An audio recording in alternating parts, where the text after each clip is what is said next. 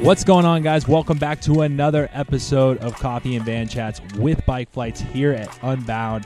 We sit down with Christina Birch on this episode and we chat about her upcoming events, along with her trying to race across Montana, which is pretty nuts.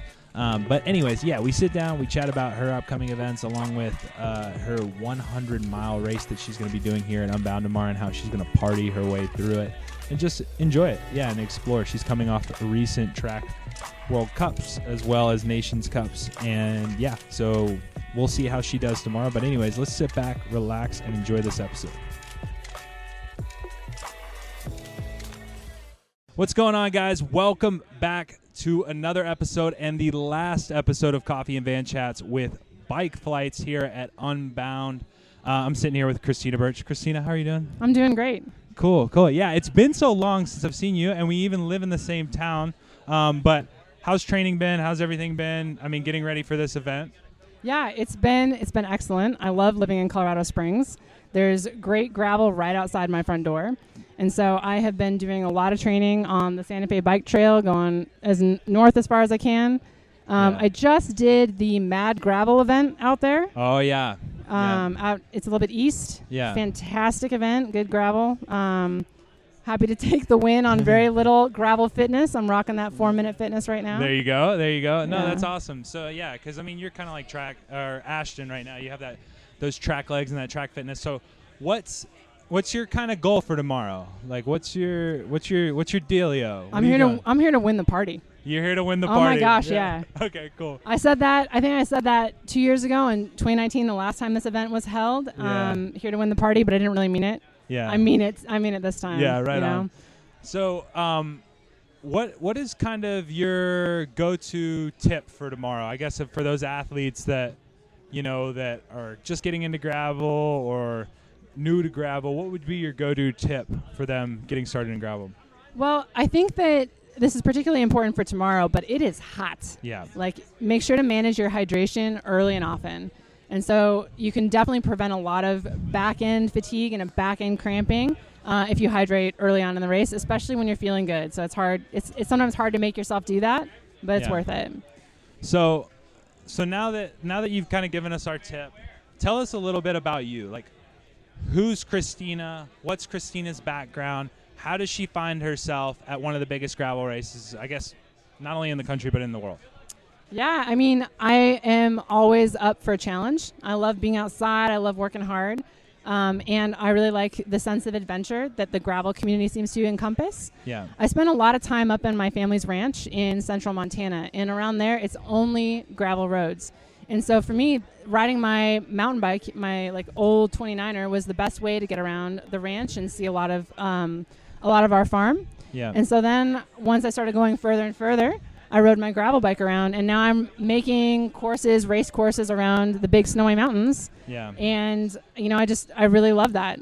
And um, I think this event two years ago was my second gravel race ever. Wow. I did the 100 and didn't know what I was in for. Yeah. But, I mean, the, the community vibe just reminds me a lot of cyclocross. yeah. Um, so I kind of cut my teeth in cycling and cyclocross while I was in grad school Yeah. um, back in Boston. And there's a really amazing cyclocross scene. Shout out to the Jam Fund. yeah. Um, and this reminds me a lot like that, except it's a little bit more endurance focused. Yeah. No, that and that's super cool. And like so so now you find yourself here at Unbound and you you're going to win the party. What bike are you doing that party on and how's it set up and what's that look like? Sure thing. Well, I'll give you one one guess. Lauf, Uh, yeah, Lauf, yeah. It is Lauf. Um, I actually really love the Lauf fork. Uh, the True Grit has a suspension fork that doesn't have any moving parts or require any maintenance, which is great for me. I don't have Yeah. to deal with it. Um, and I find it's just a smoother ride for the long duration racing that we do. For sure. Yeah. And so I'm actually going to run uh, just stock setup tomorrow. Okay. So I'm, I, of course, I'm running the special limited edition Gravel Knots paint scheme Yeah, that uh, Ashlyn and I got to pick out, which was pretty fun. that's cool. Um, but but really, just uh, I like slightly narrower bars. I mean, okay, not that narrow, like 38s. Yeah. But um, other than that, just Max's tires. Just and cruising away. yeah, easy peasy. Right on. So we we kind of know you and your background as a professional cyclist. I mean, you've kind of done it all. I mean, like you said earlier, you were cyclocross. I mean, you've I think you raced pro on the road for a little bit. Um, track, you you had a big time track campaign.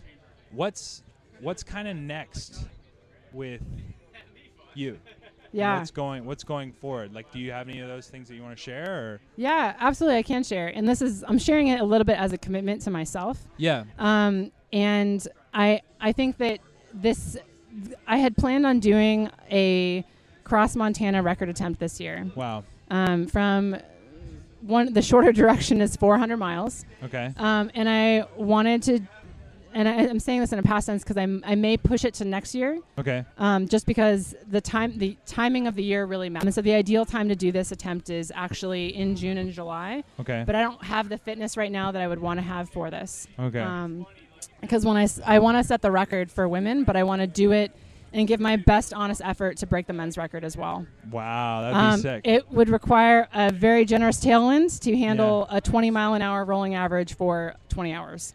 Jeez. Um, but those tailwinds do exist, but that's why it's sort of seasonally dependent. Uh, okay. So what? So it's you said it's 20 hours, and what's the women's record? It doesn't exist. So bonus. Oh, okay. I can take seven days Yeah, if yeah. I decide that that's Yeah. how I want to do it. No, but why? Why not just go for it while you're out there, right? That's it. Ha- I have a lot of contingency plans. The goal would be, you know, if the conditions are in my favor, if I've got the fitness, you know, really push for it. Yeah. I think a really reasonable goal for myself would be 24 to 28 hours, Okay. um, and before that, just finishing it. I've never done an event like that. yeah. The longest time I've ridden my bike is 10 hours.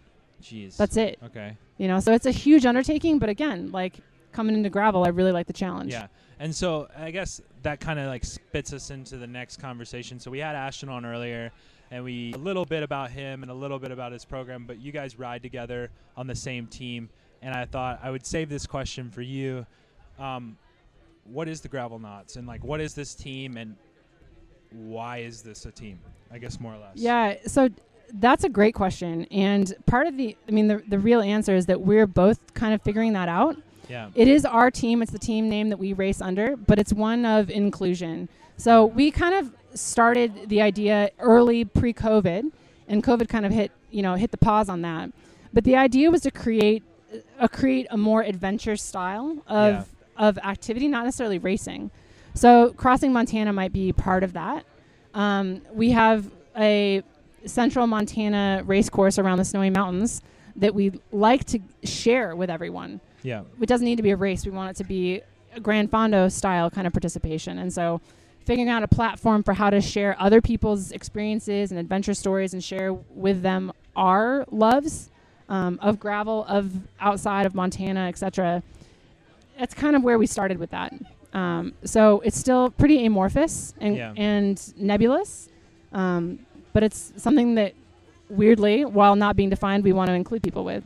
No, that's that's super cool and, and super interesting, I guess, more or less, because it's like, I mean, you've kind of been in the sport long enough to see the sport develop, and I think a lot of people have been in the sport to this new privateer model. So, how is this different than when you came into the sport with the Jam Fund or uh, Molly Cameron's team or what have you? So, like, how how- how do you find it being different and maybe even better?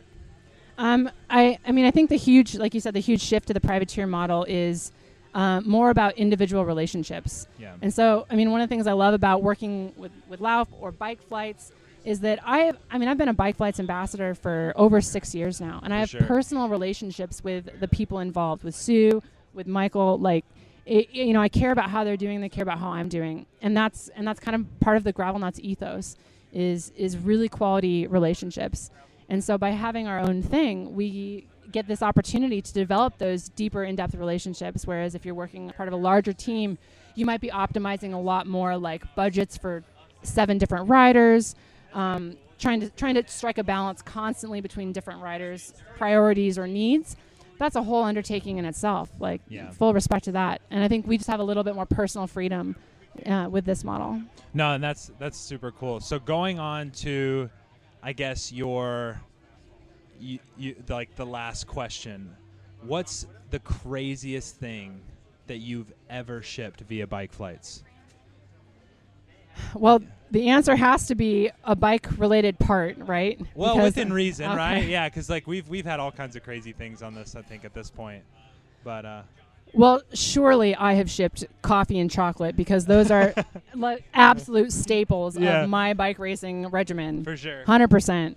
And, it, and then maybe you know fit, seeing how many bikes I can fit into a bike flights container in one time. Yeah. Yeah, maxing that out about about eleven, I think. That's rad. yeah. So, and then the final question, because you are doing the 100 miles with me and Ashton tomorrow, what's going to be your go-to breakfast in the morning?